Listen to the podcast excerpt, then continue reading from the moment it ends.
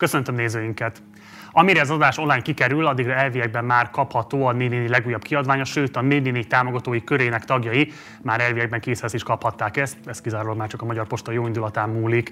Ezt a kiadványt Magyari Péter írta, ez egy tíz részes Monster cikk sorozat, amelyben a 2018-as kampány, a 2018-as választások ellenzéki taktikai, stratégiai tárgyalásainak ment utána, hogy mégis hogyan alakultak azok az egyetműködések, amelyek végül egyébként a Fidesz alkotmányozó többségét eredményezték. Ma erről fogunk beszélgetni a szerzővel. Ha még nem iratkoztál volna fel a csatornára, mindenképpen tedd meg, itt van a feliratkozás gomb rögtön a videó alatt, illetve ha lehetőséged van, akkor kérlek, hogy szállj be a finanszírozásukba a Patreon oldalunkon keresztül, ennek a linkje pedig a leírásban található meg. Kezdünk!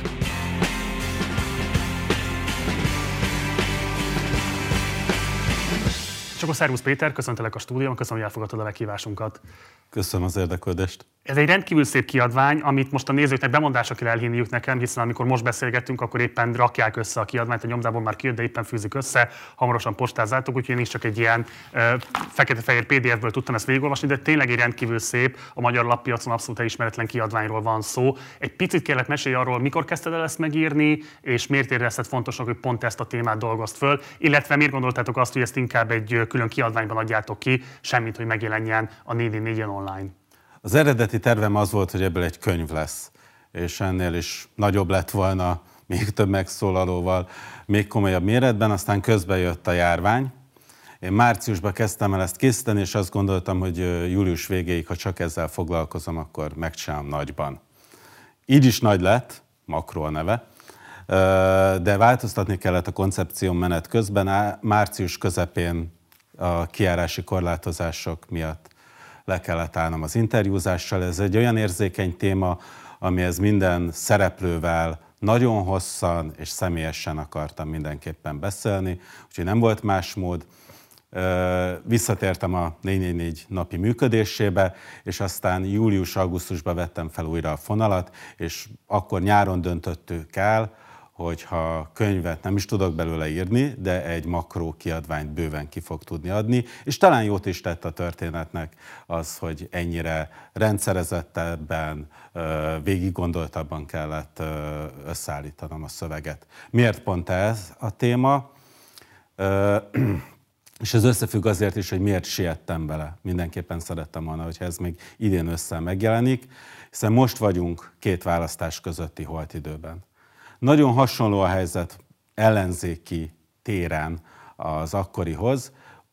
Ugyanúgy felmerül az összefogás igénye, az, hogy ezt meg kell tudni csinálni, közben a szereplők sok tekintetben ugyanazok, a régi sérelmeket hozzák magukkal, az új kihívások előttük állnak, amik szintén nagyon hasonlóak a múltkoriakhoz, és azt gondoltam, hogy ez pont egy olyan időszak, amikor már mindenkiben leülepettek az akkori feszültségek, vissza tud nyugodtan tekinteni, van egy értelmezési tartománya, hogy akkor mi történt, és még nem sérült senki annyira bele a következő egyeztetési hullámba, hogy az ezzel kapcsolatos üzengetés meghatározza azt, hogy ők mit akarnak éppen mondani.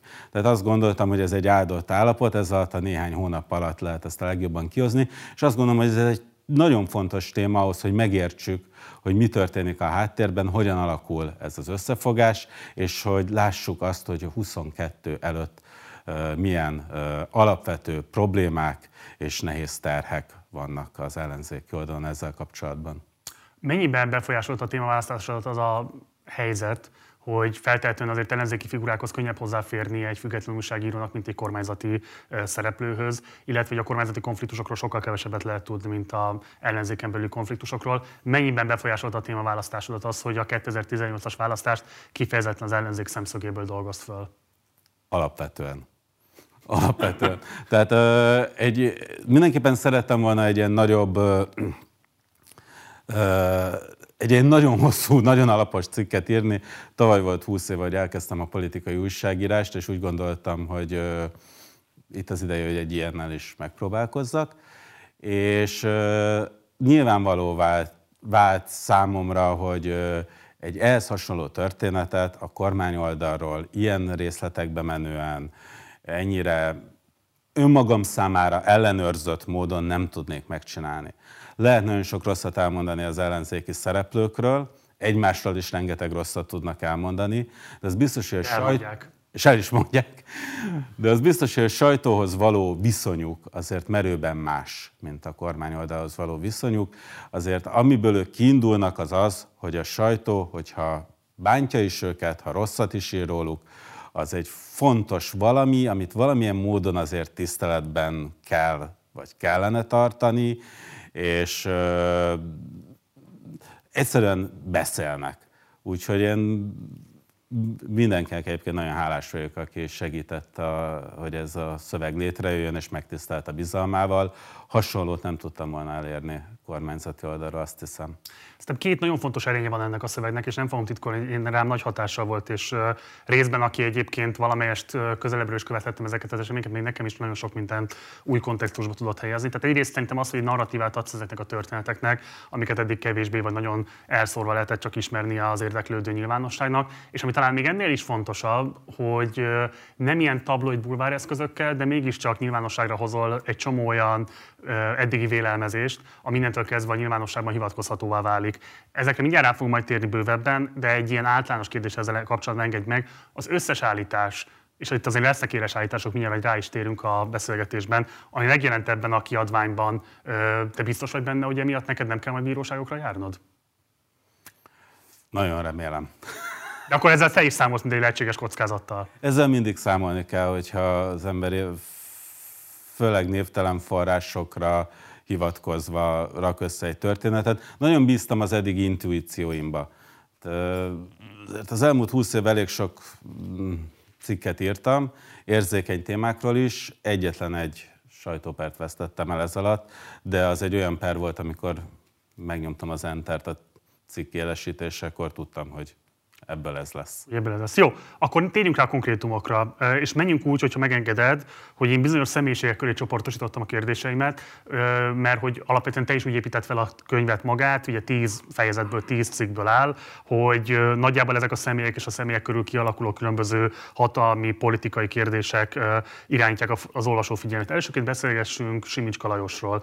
Idézed a cikkedben Nyerges Zsoltot, miszerint 2010-14 között Simicska úgy beszélt erről az időszakról, mint szerint, amikor még én kormányoztam, ez idézett tőle, jelezve, hogy a hatalma olyasmi volt, mint ami Orbán Viktoré a kormányzatban. Ez személyesen neked mondta Nyerges Zsolt? Direkt elrejtettem ezeket a dolgokat a szövegben.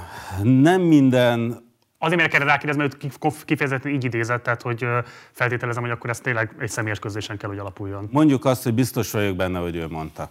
Értem. Mire utalhatott ezzel? Tehát hogy kell elképzelnünk akkor ezt a hatalomgyakorlást, ami Simicska Lajosnak megadott 10 és 14 között? Ez alapvetően úgy nézett ki a munkamegosztás Orbán Viktor és Simicska Lajos között, hogy a gazdasági ügyeket Simicska viszi. És ez azt jelentette, hogy ő nem csak döntött egy csomó kérdésben, és nem csak irányította a, például a fejlesztési minisztériumot, hanem szerte az államigazgatás különböző szintjein és az állami vállalatok vezetői szintjein a hozzá lojális emberek ö, kerültek pozícióhoz, akik neki jelentettek, és a döntéseket felé delegálták egy csomó esetben. Tehát előfordult olyan, hogy kormányülésen felmerült valami kérdés, ahol azt mondta az illetékes miniszter Orbán Viktor, hogy ezt már Lajossal megbeszéltük, ez már van döntve. Ö, részben ez az élmény is vezethetett ahhoz a szakításhoz, ami aztán meghatározta a következő évek magyar belpolitikáját. Ez önmagában is nagyon súlyos állítás, de ugye a későbbiekben a génap után kialakuló uh, simicska mahinációk miatt azért fölmerül az a kérdés, hogy miközben látjuk, hogy egy mennyire szangvinikus ember, mennyire instabil, úgy érzelmileg, mint mentálisan, uh, hogyan lehetséges, hogy egy ilyen ember ennyire kitérett operációt tudott folytatni, konkrétan egyébként állam az államban jelleggel? Itt uh, egyrészt arról van szó, hogy ha jó, tehát ha hatékony emberekhez delegálod a feladatokat, akkor azért a részletkérdések ott dőlnek el, és az operatív kérdések is ott dőlnek el magában a bürokráciában. Az, hogy azokat az irányokat megszabott, hogy uh, honnan, kitől, mennyiért mit lehet venni, vagy megrendelni, milyen munkákat, ehhez azért, hogy mondjam, nem egy ö, mm, nagyon bonyolult puzzle kell kirakni. Másrészt pedig azt azért mindenki mondja, aki ismeri Simicska Lajost közelről, hogy neki elég jó képességei vannak, nagyon sok mindent egyszerre átlát, észben tart, figyel, tehát az a fajta szétesettség, amit a kampányban, kampány alatt láttunk tőle, az nem biztos, hogy annak idején az operatív működésében szintén gátolta volna a munkáját, vagy ez már ilyen szinten megjelent volna. Az a szakítás, ami közte és Orbán Viktor között megtörtént, az minden beszámoló szerint őt érzelmileg is megviselte. Tehát ez biztos, hogy hozzáadott ahhoz a fajta mentalitáshoz, amit láttunk tőle a kampányban. Ugye pont azért érdekes ez, mert ugye ahogy leírod, igazából talán ez az első olyan nyilvános közlés, amelyben megerősítést nyer az eddigi vélelmezés, hogy a Jobbiknak a legfelsőbb vezetése, az operatív vezetése heti szinten egyeztetett Simicska Lajossal arról, hogy hogyan kellene felépíteni a Jobbik kampányát, hogyan kellene építeni a, a 2018-as építkezést, és hogy, hogy azért ott az operativitásnak nagyon alacsony fokát mutatta Simicska Lajos. Ugye beszámolsz egy megbeszélésről, ahol viccből azt mondták, hogy még fölmerült, hogy Simicska legszívesebben főügyész lenne, miközben egyébként különösebben nem volt semmilyen hozzáadott értéke ezekhez a beszélgetések, ezek, ezek jobbára ilyen sztorizgatásokban teltek, vagy ilyen gőzeresztésben teltek. Tényleg így kell elképzelnünk az alapvető egyeztetéseket. Ugye Szabó Gábor említed meg, a Jobbik akkori pártigazgatóját, most is pártigazgatója, aki jelen volt a Jobbik részéről, és Simicska Lajos, Simicska Lajos részéről. Tehát ilyen hangulatú beszélgetéseket kell elképzelnünk, amikor a mesterterv készülésére gondolunk? Én azt hiszem, hogy igen. Azt hiszem, hogy igen, egyiken se voltam ott személyesen.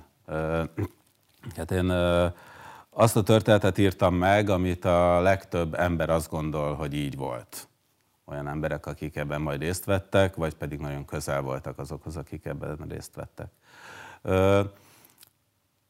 A beszámolók alapján nem úgy kell elképzelni, mint a, egy ilyen modern politikai headquartert, ahol a, egy kampányt megterveznek lépésről lépésre, üzeneteket, felméréseket néznek.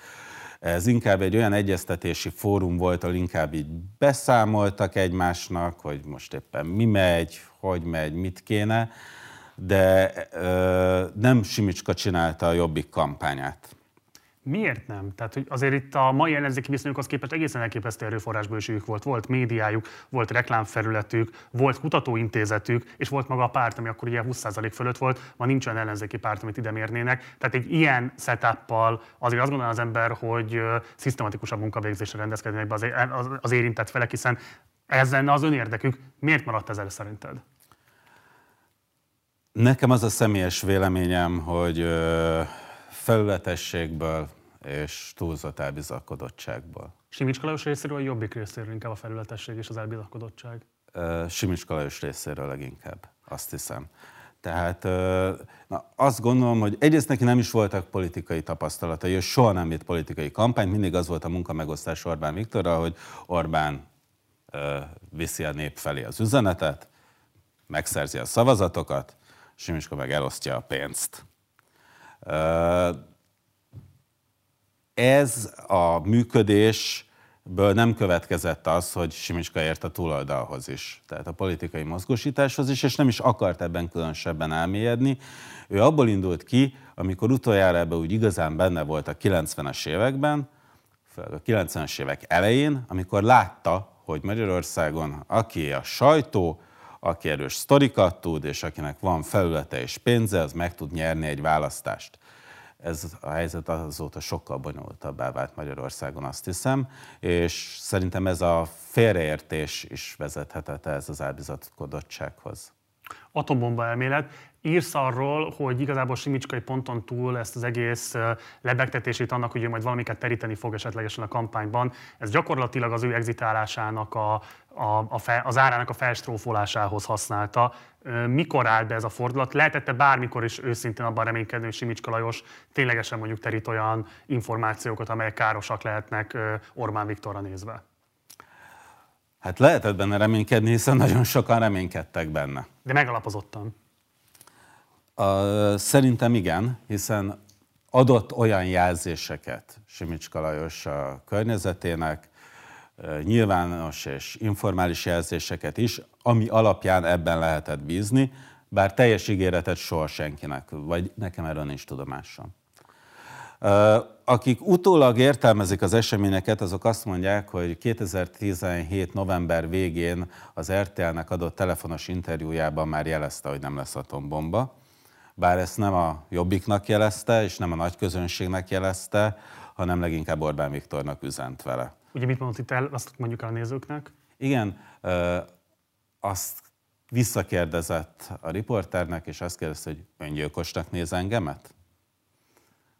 Tehát uh, utólag nekem többen is azt mondták, hogy ez egy fontos fordulópont volt a történetben, és uh, legkésőbb Márkizaj Péter február végi, 2018 február végi polgármesteri győzelme után dőlhetett el az, hogy Simicska is kiszáll a kampányból, és a szabad elvonulásért megegyezik Orbán Viktorral. Erre mindjárt rákérdezek, hogy miért, mert ez is egy nagyon ellentmondásos döntésnek tűnik. Az igaz-e, hogy ő ténylegesen sugárzásmérővel közlekedett, mert attól tartott, hogy az orosz titkosszolgálaton keresztül Orbán Viktorék plutóniummal megmérgezhetik?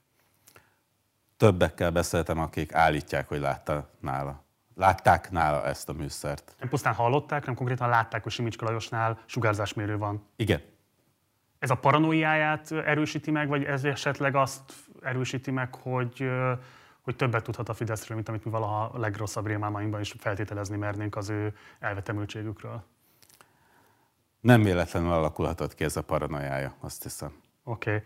Okay. A jobbikosok kapcsán írott, hogy számon kérték később Simicskát hogy nem volt eléggé körültekintő, amikor ezeket a plakáthelyeket kedvezményesen részükre ugye odabocsájtotta, később ugye ebből lett egy rekordméretű ázbüntetés, és meg kellett fizetni a pártnak, és hivatkozva egyrészt arra, hogy az LMP ezt meg tudta oldani azzal, hogy beiktatott egy külföldi vásárlót, akinek értékesítették, és akin keresztül a párt megkapta ezeket a plakáthelyeket. Egyrészt ezt a hírt szerintem még senki nem írta meg a nyilvánosságban. Tehát biztonsága kijelentett, hogy az LMP egy ilyen közbeiktatott szereplővel tudta megoldani azt, hogy hasonló büntetés elé nézzen, mint ami elé a Jobbik nézett? Én úgy tudom, hogy igen.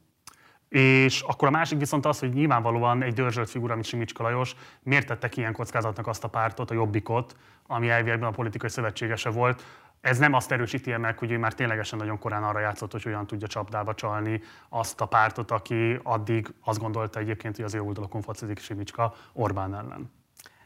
Én nem gondolom, hogy ezek tudatosan elrejt aknák és csapdák lehettek. Nem lehet kizárni ezt se, hogy az egész egy ilyen fantasztikusan végig gondolt útvesztőkkel teli és zsákutcákkal teli felépített, előre felépített pályán ment végig, de nekem inkább az volt a benyomásom, miközben ezt a makrót elkészítettem és beszélgetem sok emberrel, hogy ennél sokkal több volt az adhok dolog, a véletlenszerű dolog, a végig nem gondolt dolog, sőt, igazából ilyenből volt a legtöbb az egész kampány idején az ellenzéki oldalról. De konkrétan itt sem a jobbikosoknál, sem Simicskánál nem vetődött fel annak az ötlete vagy gondolata, hogy az, ahogy a nők együttműködnek például a plakáthelyeknek a használatában, az később nagyon súlyos kockázatot fog jelenteni Jobbik számára? Szerintem menet közben ez nem merült fel egyik oldalon sem. Térjük vissza Márkizai Péter győzelmére és Simicska Lajos döntésére. Te azt mondod, hogy annak, az, annak a győzelemnek az éjszakáján kapott egy ajánlatot Orbán Viktortól, hogy még kedvező feltételek mellett vonulhat le. Mikor kapta az első jelzést Orbán Viktoréktól, hogy lehetne itt egy szabad elvonulás megtartva bizonyos üzletrészeket meg a vagyont? Mi történt, ami miatt Márkizai Péter győzelmi estén, amire úgy gondol az ember, hogy ez inkább arra jelzés, és nagyon sokan így gondoltak az országban, hogy az ellenzéki összefogás tarolni fog április 8-án. Tehát mi az, ami miatt mégis egy egyébként ebbe azt látta bele Simicska Lajos, hogy most kell igazán jól exitelni ebből a helyzetből? Én úgy tudom, hogy az üzengetés Orbán és Simicska között a lehetséges békefeltételekről már 17 november-decemberben elkezdődött. És ez az alkudozás gyorsult fel Márkizaj győzelme után, amikor a miniszterelnök részéről egy jobb ajánlatról érkezett hír. Minden addiginél jobb ajánlatról. Itt ugye az történt, hogy a Márkizaj Péter volt az első olyan ellenzéki jelölt, aki mellett az összes ellenzéki párt felvonult. Jobbiktól DK-ig, Momentumtól LMP-ig, MSZP-től párbeszédig, mindenki.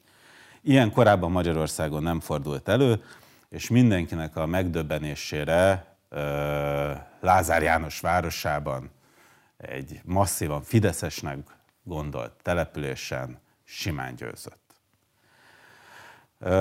Ez mindenképpen óvatosságra intette a Fidesz vezetését, azt akarták elérni, hogy ez a fajta teljes összefogás ne ismétlődhessen meg a parlamenti választás egyéni körzeteiben. És ebből a szempontból fontos szereplőnek tartották Simicska Lajost, akiről azt gondolták joggal, hogy komoly befolyása van a jobbikra. Tehát őt le, és ha megnézzük a történetet, akkor azt látjuk, hogy alapvetően és leginkább a jobbikon múlott, hogy egyetlen egy választókörzetben sem lett ekkora összefogás április 8-án. Az a láncszem nekem nincs meg, és nem tudtam ö, kideríteni, hogy ez mennyire múlott Simicska Lajoson, vagy mennyire múlott a Jobbik akkori vezetésének a döntésein. Én azt feltételezem, hogy Simicskán is múlhatott, de mondom, erről konkrétan nekem nem sikerült érdemi információt szereznem. Ugye Simicska Lajos a leírásod alapján nagyon sokáig egy ilyen kétkulacsos játékot játszott, részben bent tartotta a tétjeit a jobbik esetleges győzelme mellett, de közben már bizniszelt is. De azt mondta, hogy 17 novembere volt az, amikor egyértelműen letette a garasta mellett, hogy inkább itt már a exitelésnek a minél magasabbra beárazhatóságát kell építenie? Én azt hiszem, hogy akkor még nem ö, döntött el véglegesen, de akkortól számítható az, hogy ezt nagyon komolyan fontolgatta.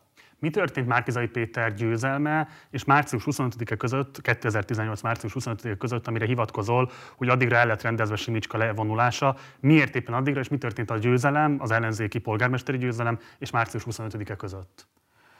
Ö, úgy tudom, hogy ez alatt sikerült megbeszélni a részleteket, hogyan adja át a különböző cégeit Simicska Lajos a választás után. Itt ugye különösen a sajtó volt fontos. És mi, mekkora vagyon maradhat nála, azzal mit kezdhet, és valószínűleg kapott bizonyos biztonsági garanciákat is, hogy ő békén, hogy őt békén fogják hagyni, és ő is eltávolodott teljesen mindenkitől, akivel addig jóban volt, akivel addig rendszeresen találkozott. Tehát ő tényleg teljesen visszavonult mindentől és mindenkitől ezután. De ezek az alkudozások és a jogi eljárásoknak a részleteinek a megbeszélései tarthattak március 25-éig, vagy én hallottam, körülbelül akkorra már mindenki tudta, hogy ez hogyan fog kinézni április 8-a után. Tehát akkor az kijelenthető, hogy tíz nappal, majdnem két héttel a választás előtt gyakorlatilag már teljesen el volt rendezve a Simicska birodalom sorsa. Én úgy tudom, hogy igen. Tehát nem a választás után a, a győzelem, a kétharmados győzelem ismeretében indultak meg a tárgyalások, hanem az már egy felkészült állapotban érte úgy a kormányzatot, mint Simicska Lajost. Néhány órával a választás után már elkezdődött ez a folyamat. Tehát amikor a Nyerges volt bement a Hír TV-be, az egy-két nappal volt a választás után, amikor ő azt, azt átvette. Tehát ezt elő kellett készíteni, ez irreális, hogy a választás után történt volna. Írsz arról, hogy Török Gábor is közvetített Vona és Simicska között Szabó Gábor mellett. Ugye az ő személyét eddig nem lehetett hírbe hozni Simicska Lajos, leginkább saját önbevallása alapján Csányi Sándornak dolgozott, vagy az MLS kapcsán voltak érintettségei. Milyen minőségben dolgozott Simicskának, vagy a Jobbiknak dolgozott ebben a kérdésben? Mi volt az ő szerepe? Ez nagyon nehéz kérdés, mert, mert ezeket én leginkább csak közvetett forrásokból hallottam, de ezek a közvetett források nagyon hasonlóan mondták. Én azt hiszem, hogy formailag a Jobbiknak adott valamilyen szinten tanácsokat, uh-huh. de nem lehet ezt igazán uh, szétszálazni, hogy honnantól Simicska és honnantól jobbik egy ilyen helyzet. Itt ez az egész uh, konglomerátum egy ilyen, tényleg egy sokkal lazább és informálisabb uh, közösség volt, és egy sokkal kevésbé szervezett döntéshozói folyamat, mint uh, ahogy ezt egy profi 21. századi kampánygépezetet elképzelünk. Ráadásul volt egy csomó ember, aki úgy jelentkezett be, hogy azt állította magáról, hogy ő például nekik dolgozik, és akkor így próbált ezt azt elérni, szóval itt volt... A, ilyen is volt? Ilyen is volt, rengeteg uh, szerencsevadász is megjelenik egy ilyen történetben, és rengeteg uh, álhírt, meg dicsekvést kell leszűrni, amikor, amikor megpróbál az ember egy értelmezhető forgatókönyvet visszaidézni. Aztban én arról én meggyőzöttem, hogy valamennyit dolgozott ezen a kampányon Törő Gábor a Jobbik Simicska konglomerátum felé, hogy pontosan hogyan és hogy mennyire fogadták meg egyáltalán a tanácsait, azt például nem tudom. Tehát nem tudom megmondani, hogy a valóságos szerepe ebben az egész kampányban mekkora volt, illetve egyáltalán volt-e, az biztos, hogy és neki módja volt elmondani, hogy mit gondol erről az egészről. Az meglapozottnak kijelentett, hogy Török Gábor Simicska Lajos által fizetve járt el ebben a kérdésben, és próbált közvetíteni a felek között? Én azt hiszem, hogy ezt dokumentumokkal soha nem lehetne bizonyítani. Hm. Térjünk át Molnár Zsolt személyére. Őről is hosszan írsz, ugye az MSZP budapesti elnökéről van szó, aki már többször hírbe került a 2018-as választások visszalépési koordinálása kapcsán, akkor Botka László miniszterelnök jelöltségének a elbukása kapcsán. Nagyon hosszan írsz a személyéről. Kezdjük a legelején. Ugye megemlíted azt, ami szintén a budapesti plegykáknak régóta már így a része volt, hogy ő SMS-ekkel folyamatosan különböző politikai szereplőket ilyen lehetetlen helyzetekben megtalál. Például említed azt, hogy volt egy megbeszélés Botka László és Szél Bernadett hatházi Ákos között, talán más ott volt az LNP részéről, amikor egyszer csak kapott Szél Bernadett egy SMS-t Molnár Zsoltól, hogy Botka Lászlónak a mandátuma nem olyan biztos, és hogy óvatosan tárgyaljanak vele. Milyen módon értesületet Botka László ezekről a tárgyalásokról, mert ugye írod azt, hogy ekkor ugye másokat is megtalált ilyen egészen hihetetlen helyzetekben ezekkel az SMS-ekkel, tehát mint hogyha tudta volna, hogy ki hol, éppen mikor, milyen tárgyalásokban vesz részt. Hogyan meséltet neked az interjú alanyaid Molnár Zsoltnak erről a tevékenységéről? Ö, sokakat sokszor meg tudott lepni azzal, hogy ö, olyan pillanatokban és olyan információkat küldött el, amiről mások azt gondolták, hogy hát ezt meg honnan az Istenből tudja. És ráadásul, mivel a Nemzetbiztonsági Bizottságnak volt akkor éppen a parlamenti elnöke, ezért sokan összekapcsolták azzal, hogy hát itt biztos valami hatalmas nagy megfigyelési hálózatot működtet. Ugyanakkor nekem azért az a tapasztalatom, hogy az igazán ügyesen kavargató politikusok Magyarországon, azok, azok figyelnek és sok ilyesmit tudnak. Tehát, hogy ezek a, a színpadi gesztusokat, ezeket szívesen gyakorolják, és, és nem olyan, ne, tehát, tehát ha valaki sok energiát tesz abba, hogy figyeljen a visszajelzésekre, a plegykákra, az üzengetésekre, hogy információkat szerezzen a saját környezetéből, akkor ez azért nem olyan hallatlanul bonyolult dolog az ilyeneket leleplezni. Tehát azért a MSZP az tipikusan az a hely, ami semmi nem tud titokban maradni két percnél tovább. Ez régi hagyománya ennek a pártnak, és szerintem még a mai napig is valamennyire ezt viszi magával.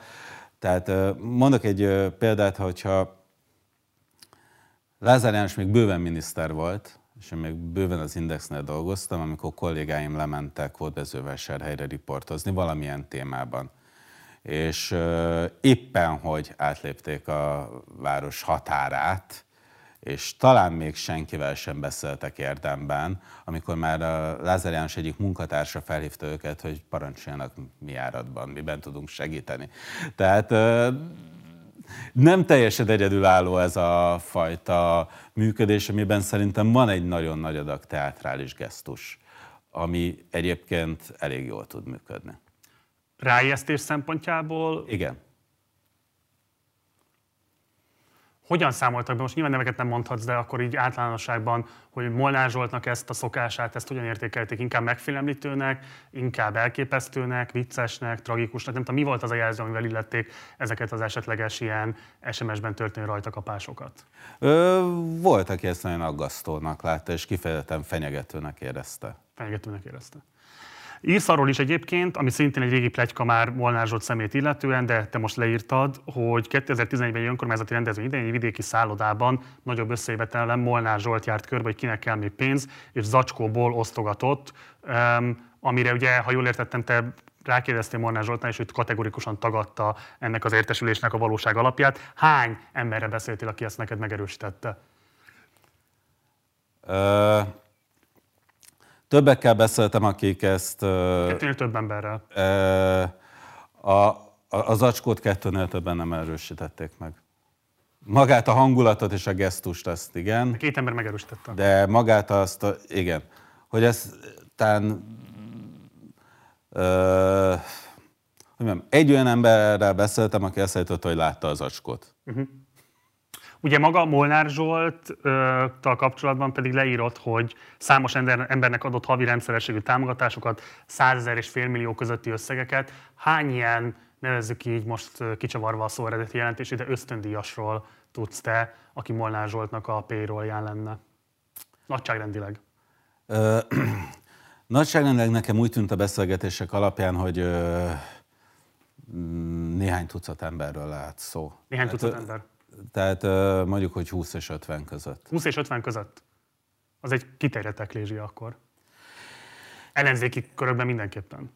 Igen, igen, de azért, ha megnézed az összegeket, és azt, hogy ö, ezeknek nyilván egy része valamilyen valódi megbízás áll mögötte, ö, és egy országos pártról van szó, ö, nyilván nagy befolyást jelent, de, de ö, túl sem misztifikálnám, tehát nem misztifikálnám túl ezt a ö, szerepet. Ezt akartam kérdezni, hogy ez feltétlenül illegális-e Molnár Zsolt részéről, tehát ö, hány olyan ilyen értelmet kapcsol, vele kapcsolatban lévő emberről tudunk, aki, tehát ennek mennyi része az, ami legális megbízás, és mennyi az, ami esetleg ilyen féllegális, vagy esetleg az illegalitás gyanúját fölvető megbízás lehet? Én nem tudok megalapozottan az illegalitás gyanújáról beszélni. Uh-huh. Fogalmam sincs. És itt szerintem, tehát itt számomra az volt az érdekes, hogy azt én úgy éreztem a beszélgetésem alapján, megalapozottan tudom állítani, hogy sok MSZP-s politikus keresett kiegészítése függ Molnár Zsolt döntéseitől. És ez neki egy jelentős mozgásteret ad a pártban. Hogy ennek mi a jelentőségként Botka László szemét, illetve arra mindjárt visszatérünk majd. Most tegyünk egy gyors kitérőt a plakáttörvényre vonatkozóan. Erről nagyon hosszan ész, hogy miért volt ez nagyon fontos. Ugye amikor megjelentek azok a plakátok Jobbik Simicska tandem által megvalósítva, ami azt mutatta, hogy prominens fideszesek vagy Fideszhez köthető személyek gazdagszanak, mi mások egyébként bérmunkából nem képesek az alapvető szükségleteiket fedezni. Szóval volt egy nagyon hatásos plakátkampány a Jobbiknak, ti dolgozt, ők lopnak, ti dolgoztok, talán ez volt a szlogenje is.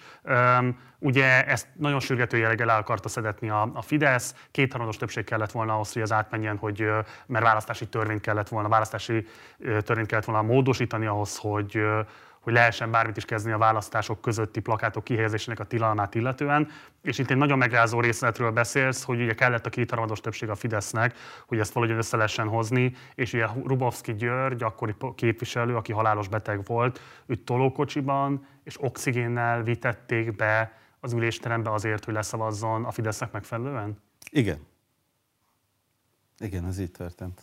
Tehát egy végstádiumban lévő nagyjából, mert ugye egy hét múlva meghalt a képviselő úr embert arra kellett rávenni, hogy mindenképpen az egészségügyi állapotát is kockáztatva menjen be abba az ülésterembe és szavazzon le a párt érdekeinek megfelelően. Ezt nem tudom, hogy kellett -e rávenni, vagy pedig ő ennyire elkötelezett végezte a munkáját. Hm. Ezt azért ne zárjuk ki mindenképpen megrázó. Uh, ugye Kósa Lajos feladata volt a te leírásod alapján, hogy összehozza azt a többséget, amivel meg lehetne szavazni a plakáttörvényt. Ez azt kellett, hogy néhány, Fidesz, néhány nem fideszes képviselő a Fidesznek megfelelően szavazzon. Te itt hírbe hozod Olá Lajos, aki ugye DK-s egyéni képviselő, korábban Debrecenben Kósa Lajossal jó ismertséget ápoltak, és ugye a szavazás napján Olá Lajos vesegörcsöt jelentett, ami miatt a mentőnek kellett őt elvinnie, ő mellette a DK, a pártja is kiállt és igazolta az ő távollétét. Megalapozottan lehet-e azt feltételezni, hogy Olá Lajos esetleg mégsem az egészségügyi problémái miatt maradt távol a szavazástól? Én nem tudom ezt megalapozottan feltételezni, de hogy a parlamenti ellenzéki oldalán ez volt a többségi vélemény akkor, az biztos. Pártoktól függetlenül, tehát minden pártban találtál embert, aki ezt igazolta vissza? Igen. Ez volt a hangulat, hogy nem hitték el neki, hogy ez történt. Ami az igazi kásusz belli volt, az az, hogy érkezett egy módosító javaslat ez a törvénytervezethez, amit a Fidesz fogalmazott meg. Ugye ezt eljutották az LNP-hez a tech közlésed alapján, illetve az MSZP-hez is. Az MSZP-nek a vezetése hajlott rá, hogy ezt elfogadják. Ugye ez egy nagyon éles konfliktus. Ugye részben arról van szó, hogy az MSZP-sek megalapozottan feltételezhették azt, hogy a plakáttörvény ilyetén módosításával lehetőségük lesz például villanyoszlopokon elhelyezni plakátokat, ami ugye hatalmas, hát a vadplakátolás teszi gyakorlatilag lehetővé, aminek hiányában ugye nem tudnak hozzájutni citylightokhoz, nem tudnak hozzájutni nagy plakáthelyekhez. Tehát nyilvánvalóan nagyon masszív versenyhátrányban vannak. Tehát akár még azt is lehetne gondolni, hogy ez egy, ez egy reálpolitikailag magyarázható kompromisszum, hiszen valamilyen fajta előnyözők is jutnak, máskülönben csak annyi van, hogy be tudnak tenni a Fideszes módosításnak, és akkor majd valahogy máshogy feltehetően megoldják, hiszen hihetetlen erőforrások vannak a Fidesznél. Miért nem tudott ez a reálpolitikai kompromisszum, reálpolitikai kompromisszumként megköttetni? Miért volt az, hogy Botka László azt gondolta, hogy ezt tilos engednie, és hogy ez egy kollaboráció lenne az MSZP részéről, hogyha ebben a fidesz bármilyen módon szövetkezne. Egyrészt Botkászónak egyébként is komoly konfliktusai voltak a MSZP parlamenti munkáját meghatározó emberekkel, addigra már. És ez egyébként fordulópont volt a plakáttörvény körülti összefeszülés, ennek a rossz viszonynak a történetében, mert ezzel romlott el aztán végképp. Ugye Botkászó kiment a sajtóhoz azzal, hogy ő ezt mindenképpen meg akarja akadályozni, és ezzel sikerült is megakadályozni a törvény elfogadását, és ezt a fajta Fidesz-MSZP megállapodást, aminek a kárvalótja egyébként a jobbik lett volna leginkább. Botka egyrészt politikai kockázatot érzett ebben addigra a Jobbik már tartott egy sajtótájékoztatót arról, hogy a Fidesz és az MSZP összejátszik egymással, és Botka tartott attól, hogy ezt ki fogja tudni használni a Jobbik, és tovább fog erősödni, hogyha ezt a tematikát tudja folytatni. Tehát egyrészt ő látott egy valódi politikai kockázatot, amiből azt a következtetést vonta le, hogy ez az alkú nem éri meg.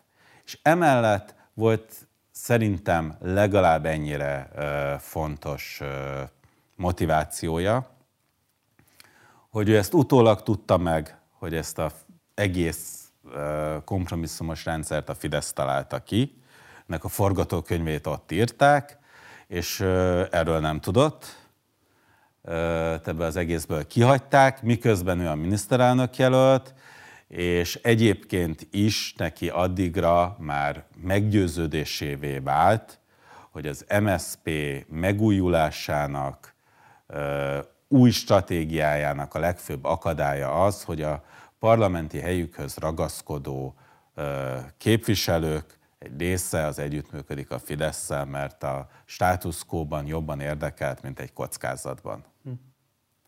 És ez egy olyan tiszta helyzet volt, amikor tetten érhető volt az együttműködés, és ennek a szétrombolása az a botka szempontjából egy nagyon fontos politikai tett és üzenet volt a sajátjai felé is, és a környezet felé is, mutatván, hogy itt mostantól kezdve ti mondjátok meg, hogy ezek hogy lesznek, hanem majd én, a miniszterelnök jelölt.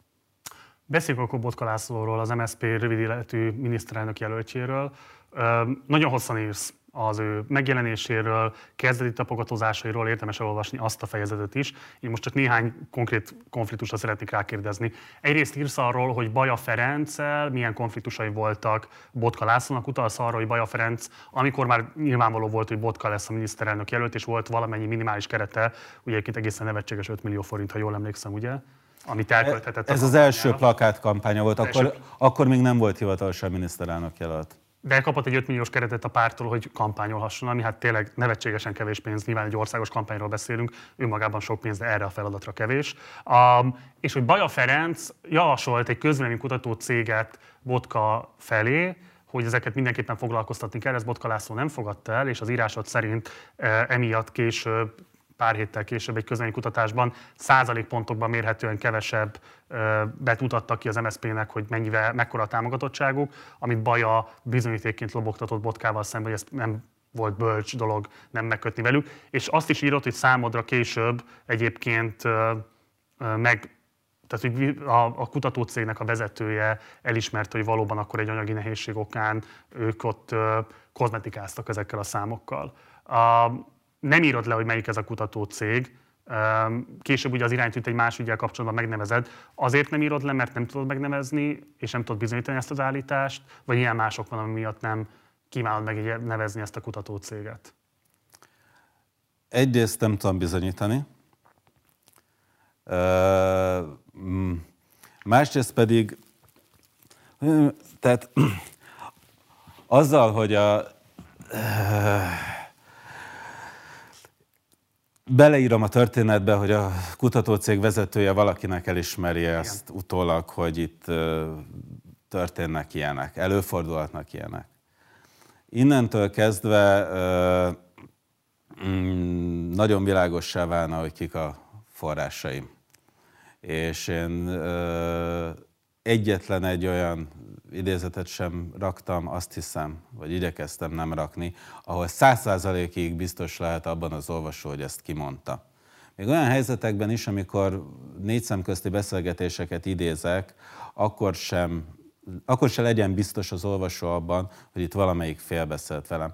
És ez nem is elsősorban azért csináltam így, mert mindenki annyira titokzatosan mondta el nekem ezeket az élményeket, sőt a megszólalóimnak legalább a fele vállalta volna, hogy ők névvel nyilatkoznak. És a másik felenek is a nagy része vállalta volna úgy, hogyha előtte visszaküldöm a szöveget. Mm. Én azért választottam mégis ezt a módszert, mert voltak, akik viszont ragaszkodtak a névtelenséghez, és nem akartam, hogy az egész úgy nézzen ki, mintha csak azokkal beszéltem volna, akiknél ez visszakövethető, és ezért az egészet ebből a szempontból, hát úgy elkentem, azt lehet mondani a szövegben. Én egy történetet akartam leírni, egy koherens történetet, ami szerintem a leginkább az a történet, amit a szereplők gondolnak róla, hogy így történt. És ennek a történetnek a tudatában, ebben a kontextusban állnak ők neki a 22-es egyeztetésnek, és ezért szinte fontosabb az, hogy mit gondol mindenki arról, hogy mi történt, mint hogy egészen pontosan melyik céggel történt, mennyi pénzről volt szó, stb. Az egy másik típusú újságírói feladat Világos. volna. Világos. De akkor csak annyi, hogy az megalapozottan állítható, hogy itt egy szerződés elmaradása miatt ez a kutató cég alacsonyabb számokat hozott az MSZP-nek, mint amit esetlegesen mérhetett. Hiba határon belül egyébként. Hiba határon belül. Tehát, azon, belül, tehát, tehát, azon belül negatívabb tartományba értékelték emiatt a pártot? Igen. Igen. Azt hiszem, hogy igen. És az is megalapozott, vagy azt nyilván állítható, hogy ez a cég, ez gondolom ma is létezik még, tehát ma is uh, folytat ilyen jellegű tevékenységet. Igen. Jó.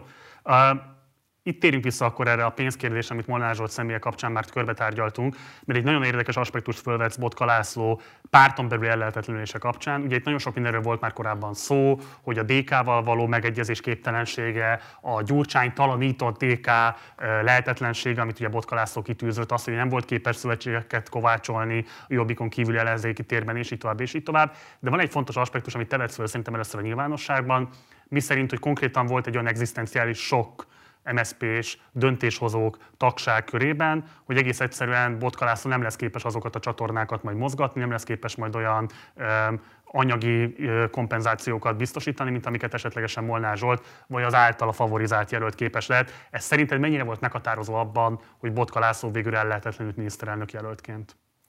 Biztos vagyok benne, hogy része volt benne. Hogy... Megkülönböztetett minőségben? Mm, azt hiszem, hogy tehát nem mondanám azt, hogy csak ez döntött, és azt sem mondanám, hogy ez volt a legeslegfontosabb ö, ok, de jelentős ok volt. És ezek az okok egyébként összekapcsolódnak. Tehát az az egzisztenciális para, amit az előbb pontosan leírtál, annak ö, több dimenziója volt. Tehát az egyik az, hogy ha elindul ellenünk Budapesten a DK-s jelölt, akkor mi nem leszünk képviselők. Hogyha kicsináljuk ezt az utolsó kapcsolatunkat a fidesz ami messze visszanyúlik még a szocialista kormányzások idejére, és teljesen felmondjuk ezt a kézkezet most, legalább, legalább kicsiben még azért tudunk valamit kezdeni egymással, járjon már valamilyen szinten mindenki jól típusú izét, az is része volt ennek az egzisztenciális parának. Tehát itt ö, több dolognak ment egyszerre neki Botka László. Azt is mondhatnám, hogy ő egy mindent vagy semmit ö, ajánlatot tett a pártnak. Amit látszólag a párt elfogadott, de valójában a párt vezetése sosem tett magáévá. Hm. Mert irracionálisnak érezték, részben a saját boldogulásuk miatt, részben pedig én azt is el tudom fogadni, hogy sokan közülük általánosságban is irracionálisnak érezték. Botka László miniszterelnöki megbuktatásában, vagy miniszterelnök jelölti megbuktatásában ilyen szörmentén, de azért felveted az ATV felelősségét is. Nevezetesen, hogy egy olyan interjú blogban, amikor Botka László azért ment be az esti hírműsorba, hogy beszéljen a terveiről, végül úgy volt úgy lett szerkesztve az a blokk, hogy utána egy dk képviselő, Gréci Zsolt, aki akkor szóvivés volt a pártnak, érkezett, hogy beszéljen Botka László terveinek lehetetlenségéről, majd pedig zárásként Latman Tamás, aki bejelentkezett miniszterelnök jelöltnek az összeellenzék részére. Mennyiben érzel ebben tendenciózusságot? Lehet-e ezt ki megalapozottan állítani, hogy itt az ATV esetlegesen szövetkezett azokkal, akiknek nem állt érdekében Botka László miniszterelnök jelöltsége? Azt lehet mondani, igen, szerintem, hogy ö, a, ö, hogyan is fogalmazzak, ö, az ATV és több más nem kormányzati médium is ö, szívesen együttműködött azokkal a politikusokkal, akik szabadulni akartak párton belül Botkától. Én, oké. Okay. Tehát egyrészt igen, tehát volt egy, szerintem volt egy ilyen hangulat. Másrészt pedig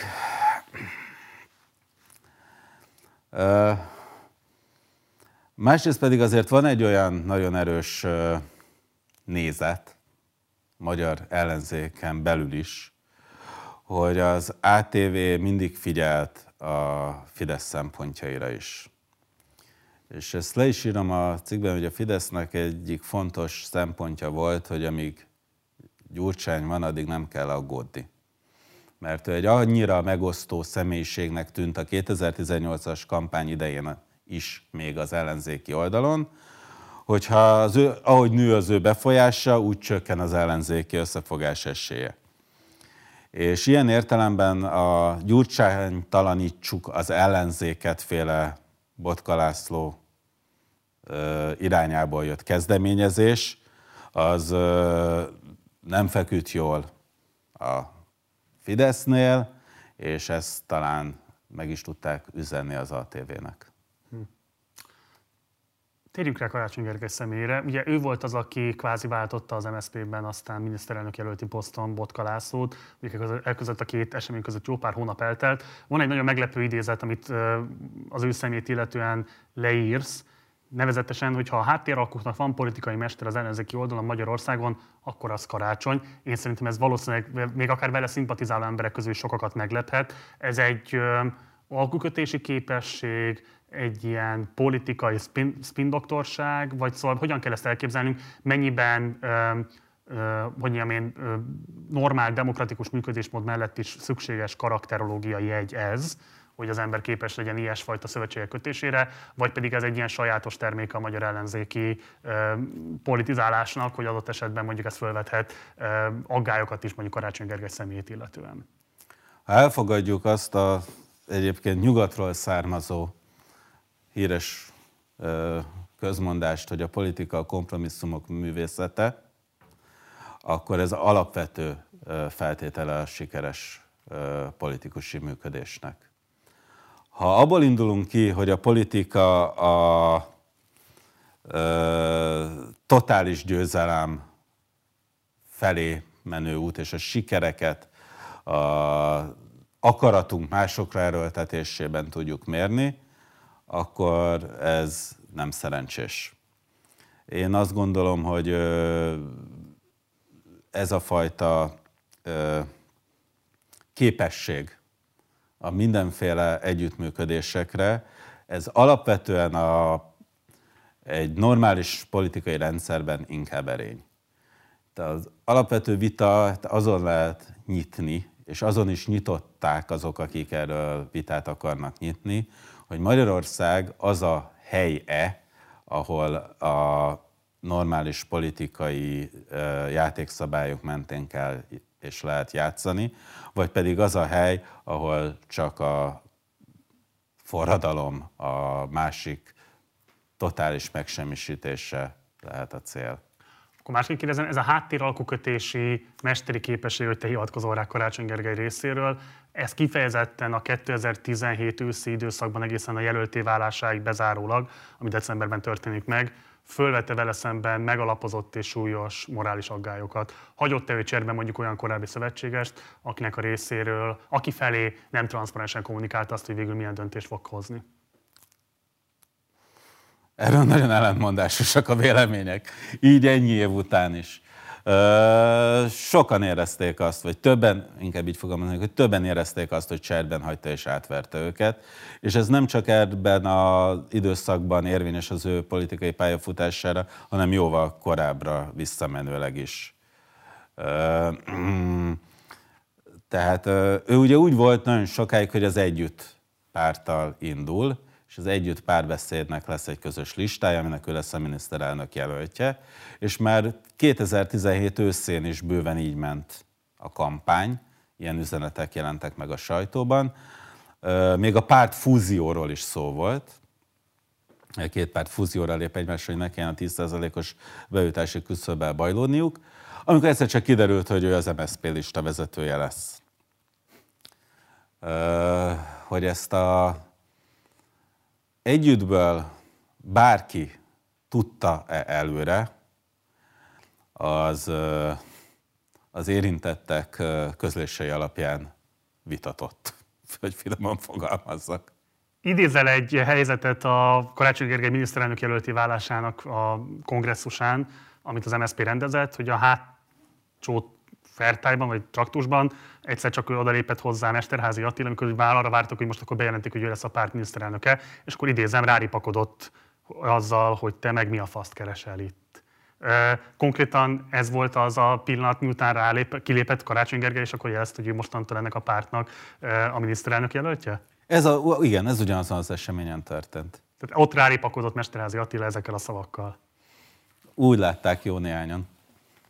Jó, hát ez is igen egy kis színes. Jó, térjünk el Vona Gáborra és a Jobbikra. Még egy picit beszéltünk már róluk, de van még néhány kérdés, amit szeretném, hogyha tisztáznánk. Ugye egyrésztről nagyon sokat lehetett már olvasni, te is írtál többször arról, hogy a visszaléptetések rendszere hogy volt, ugye itt azt tudni kell, ezt a nézők valószínűleg már tudják, de azért mégis nagyon röviden érdemes elmondani, hogy a visszaléptetés az egyéni körzetekben az kampánytámogatás mínuszokkal jár az adott pártnak, az adott jelölő szervezetnek, emiatt volt nagyon nehézkes sok helyen a visszaléptetéseket megfelelően koordinálni, de te itt fölvetsz egy olyan um, helyzetet is, mi szerint uh, a Jobbikon belül, ugye az iránytű intézet, ami egy jobbikos kötődésű kutatóintézetnek van tekintve, minimum 20 egyéni győzelmet jelzett a Jobbik számára, ebből végül egy valósult meg, illetve annyira pontosak voltak a számaik a hódmezővásárhelyi győzelmet illetve, hogy onnantól kezdve teljes bizalmat szavazott nekik a pártvezetés, illetve hát nyilván az is volt, hogy ők egyetlen egy helyen sem lépítettek vissza senkit, hiszen ha megtették volna, a 150 milliós mínuszt jelentett volna nekik. Ebben az elszerűségét kell látnunk volna Gábornak, hogy amit elhatározott, az képes volt végvinni hihetetlen külső nyomás, hihetetlen ellenzéki nyomás ellenére, vagy mennyiben volt esetleg emögött olyasfajta megfontolás is, amire már részben utaltál, és ész is róla elég hosszan, hogy valószínűleg Simicska Lajosnak is, ha már akkor egyébként az árat akarta felstrófolni, hogy hogyan tud exitálni ebből az egészből. Tehát, hogy neki is inkább az állt érdekében, hogy a jobbik minél több helyen maradjon fönt, és, target, és, és, és, és szedje szét az ellenzéki tábort. Szerintem számított mind a kettő. Tehát egyrészt az is, hogy a Jobbik azt akarta mutatni, hogy ők nem keverednek bele a összefogós vitákba, hanem ők azok, akik kívül maradnak mindenen, és ezről azt gondolták, hogy ez PR szempontból is jól fog kinézni. Szerintem igenis, és számítania kellett valamilyen szinten annak, hogy minimum nem bátorította a visszalépések elfogadására Simicska sem a pártot, és van még egy harmadik szempont, ami szerintem igenis is számíthatott, a párton belüli párton belül az a csoport, amit Torockai László vezetett, aki akkor alelnöke volt a Jobbiknak, jelenleg ő a Mi Hazánk elnöke, aki nagyon határozottan ellenezte azt, hogy akár egyetlen egy helyen is megtörténjen egy ilyen visszalépés. Tehát az történt konkrétan, hogy például a Jobbik javára lépett vissza lmp jelölt, és ez sem viszonozta a párt. Volt kifejezetten szankció a te tudomásod szerint belengedve azokkal a képviselőkkel szemben, akik esetleg feltették azt, hogy ők maguk visszalépnének?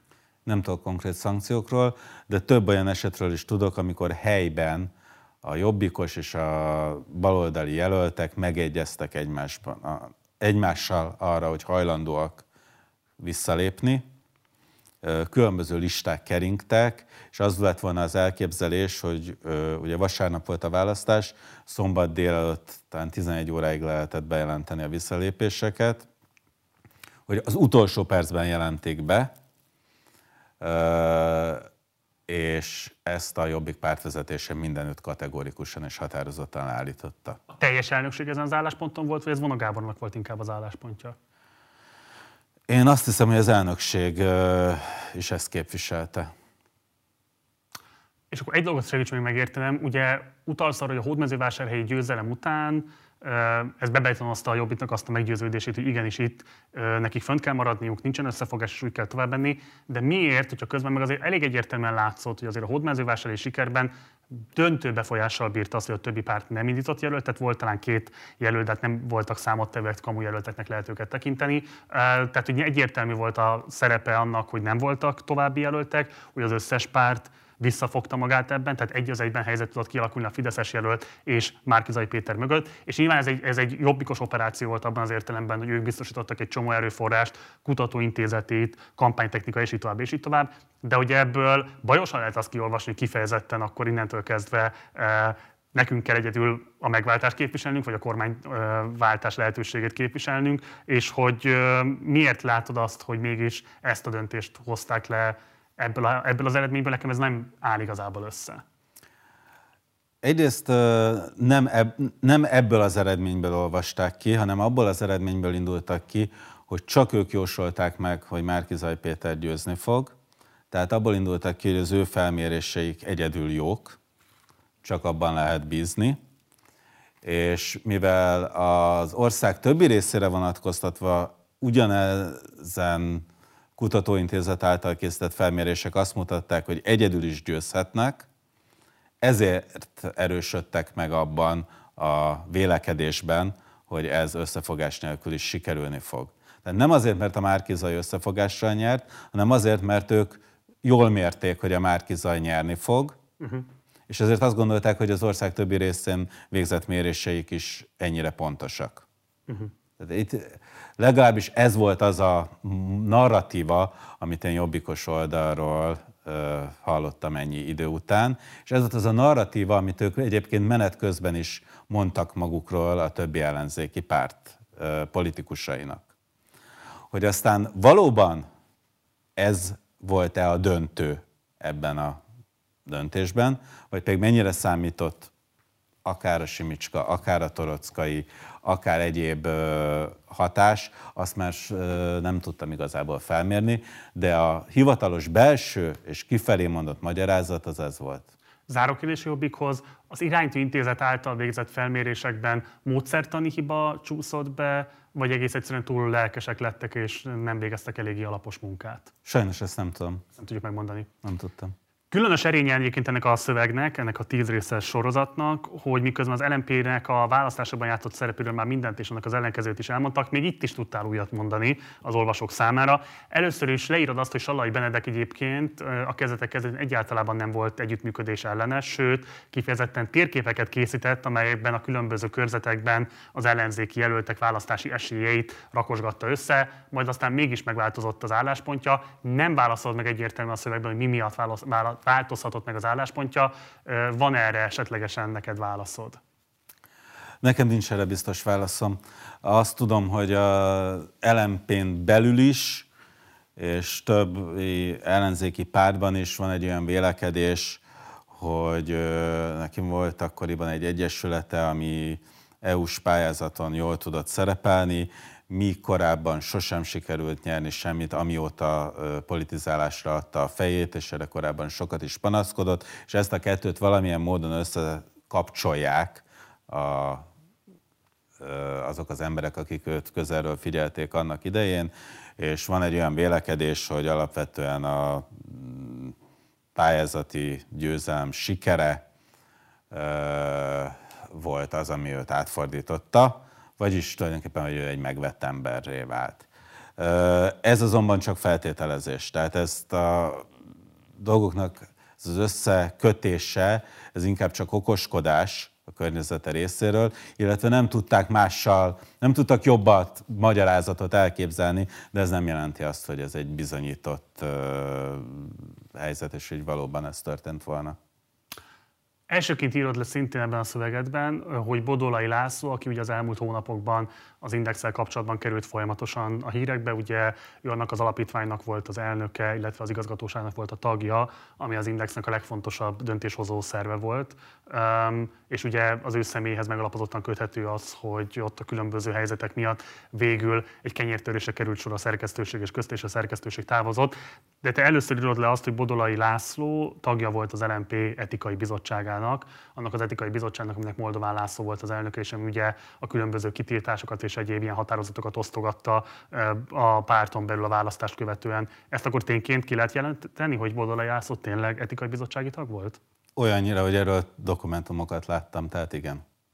Bodolai László hogyan szavazott a legfontosabb ilyen kitiltási kérdésekben, akár hatházi Ákos ügyét illetően, akár főként Szél Bernadett ügyét illetően?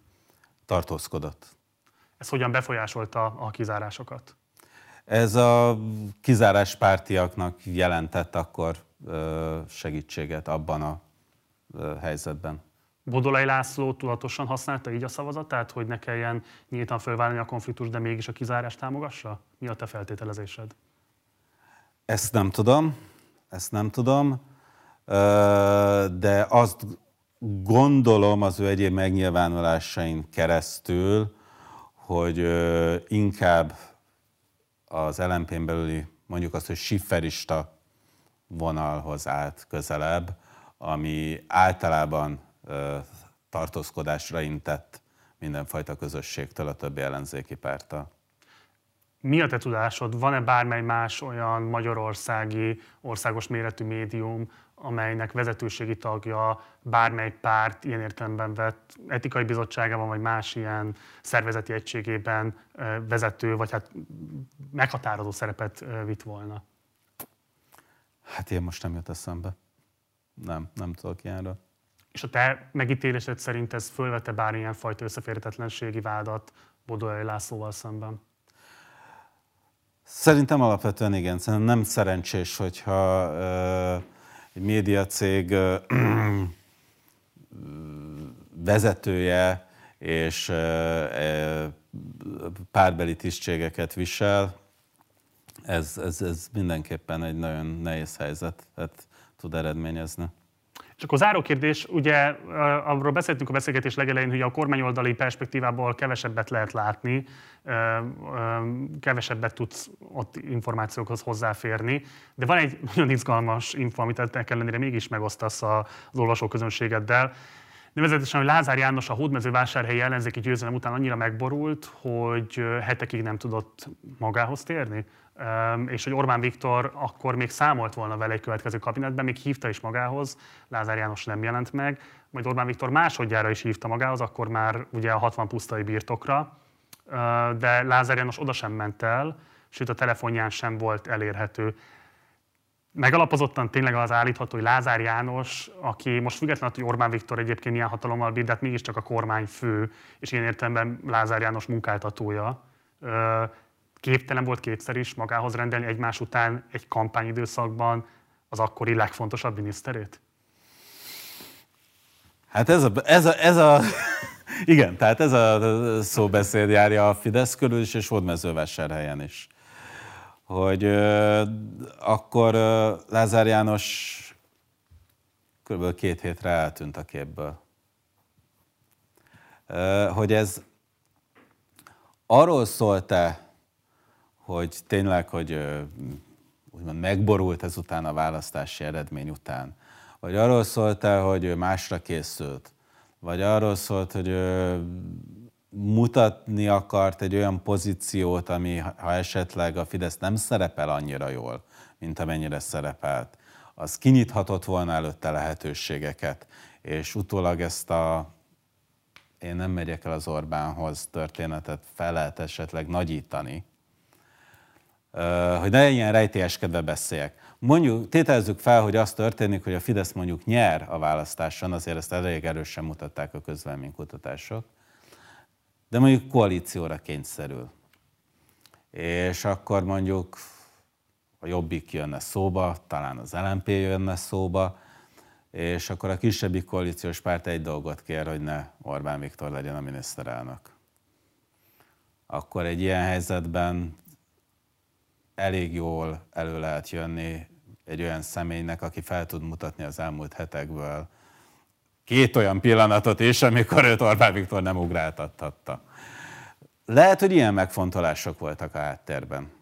Ez azért is nagyon érdekes, amit mondasz, mert ugye eddig az volt az ellenzéki narratíva, hogy hát pont Lázár volt az, aki majdnem már, ha már ilyen, ilyen túlmozgásosan próbál bizonyítani, hogy ő mennyire egyetért az Orbáni vonalról. Ugye ekkor készült az elhíresült Bécsi videója, amikor kivent és azon panaszkodott, hogy milyen elviselhetetlenül sok a migráns a Bécsben, és hogy ehhez képest Magyarország az a béke szigete illetve más fellépése is voltak a kampányban, amelyek nyilvánvalóan az ő méltóságán aluliak voltak abban az értelemben, hogy ő azért ezektől a politikai megnyilvánulásoktól addig tartózkodott még ha nem is ment nyíltan szembe a kormányzati direktívával. Tehát eddig azt lehetett feltételezni, hogy inkább próbált volna teperni valahogyan ezt a fiaskót ki mozogja, de ehhez képest akkor azt mondod most, hogy nem csak ez a mozgás lehetett, hanem esetlegesen az is, hogy ő már megpróbált egy olyan kártyát is bent adni a játékban, hogyha borul az Orbáni rendszer, akkor neki legyen lehetősége akár miniszterelnökként is visszatérni egy koalíciós tárgyalás során?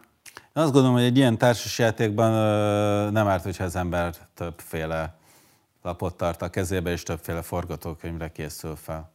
Azt tudjuk, hogy mi történt kettőjük között, amikor végül egyébként még a kampány zárója előtt, tehát a választás előtt Konkrétan Orbán Viktor egy éjszakát ott töltött Hódmezővásárhelyen Lázár lakásán? Sajnos nem, de, de utólag az volt a mondás a Fideszen belül, hogy akkor ott rendezték a viszonyt. Eldőlt, hogy Lázár nem lesz tagja a következő kormánynak. Az már ott eldőlt. Én úgy tudom, hogy igen. És az is eldőlt szerintem, hogy Lázár nem fog palota forradalmat csinálni. Nagyon komoly munka, amit elvégeztél, és szerintem nagy köszönettel tartozhat neked a nyilvánosság, mert sok konfliktus lesz belőle, ez teljesen nyilvánvaló, sokáig fognak majd róla beszélni, és hivatkozni is fognak majd rá teljesen egyértelműen, de hogy van az előszóban egy idézet Új Pétertől, és én azt feltételezem, hogy emiatt írhattad meg, és hadd engedd meg, hogy akkor ezt beidézzem, ez Péter Pomerantsevet idézi Új Péter, amikor azt mondja, hogy amikor ellenzékiek elhiszik, az ő oldalukon és a kormány ügynökei a hangadók, akkor győzött az önkény. És igazából úgy szól az záró kérdésem hozzá, hogy Feltételezhető az, hogy valamilyen módon azt szeretett volna bemutatni, hogy sokkal több emberi gyarlóság, bizalmatlanság, bizalomhiány, erre részben utaltál is, alakította ezt az egészen katasztrofális ellenzéki szerep is 2018-ban, és nem biztos, hogy érdemes ott is feltétlenül neres, fideszes, Orbánista ügyködést látnunk, ahol tényleg csak ezek a egészen szélsőségesen rossz emberi minőségek sajnos egymással ütközve még rosszabb minőségű eredményeket tudtak csak hozni. Ez volt a célod, vagy valami más vezetett, amikor úgy döntöttél, hogy ebben a nagy munkába belevágsz? Az volt a célom, hogy megértsem, hogy ez miért így alakult. Nem tudtam, hogy ö, mi lesz a válasz. Sőt, én amikor elkezdtem az egészet, én arra hajlottam, hogy ö, ki fogom deríteni, hogy a Fidesz hogyan ö, manipulálta az ellenzéki mozgásokat. És hogy haladtam egyre előre, és egyre több emberrel beszéltem, egyre inkább az alakult ki bennem, hogy voltak manipulációs lépések, kísérletek is, valódi ö, kavarások is, de alapvetően nem ez döntött. És ezért lett büszkeség és balítélet az egésznek az alcíme. Ö, ami végső soron döntött, szerintem a kompromisszum képtelenség volt. Ami nem feltétlenül arra utal, hogy itt emberek rettenetesen rossz morális bizonyítványt állítottak ki magukról. Szerintem ez az egész összefogós kényszer, ami a jelenlegi magyar politikai rendszerben kódolva van az ellenzék számára, az se nem normális, se nem egészséges, se nem demokratikus. Miközben egyértelműen látszik, hogy semmilyen más lehetőség sincs arra, hogy akár megszorongassa az ellenzék választásokon a Fideszt. De hogy ezt nem sikerült megugorni, az egyrészt persze a Fideszes kétharmadhoz vezetett, másrészt pedig annak is köszönhető, hogy itt olyan problémákat kellett volna megoldani nagyon-nagyon kicsi erőforrásokból, amelyek tényleg valódi nagy problémák. Tehát itt embereknek és szervezeteknek kellett volna a saját árnyékukat átugraniuk. És én leginkább aztnak a történetét tudtam megírni, hogy ez miért nem sikerült. Magyari Péter, nagyon köszönöm, hogy itt voltál velünk, és köszönöm szépen ezt a munkát. Azt gondolom, hogy ez pont az a fajta újságírói munka, ami a politikai közösségünk, nem Fideszes, Fideszes részének egyaránt csak az okolására vállalt, hogyha megismerkedik vele. Hol lehet hozzáférni, hol lehet megvásárolni majd?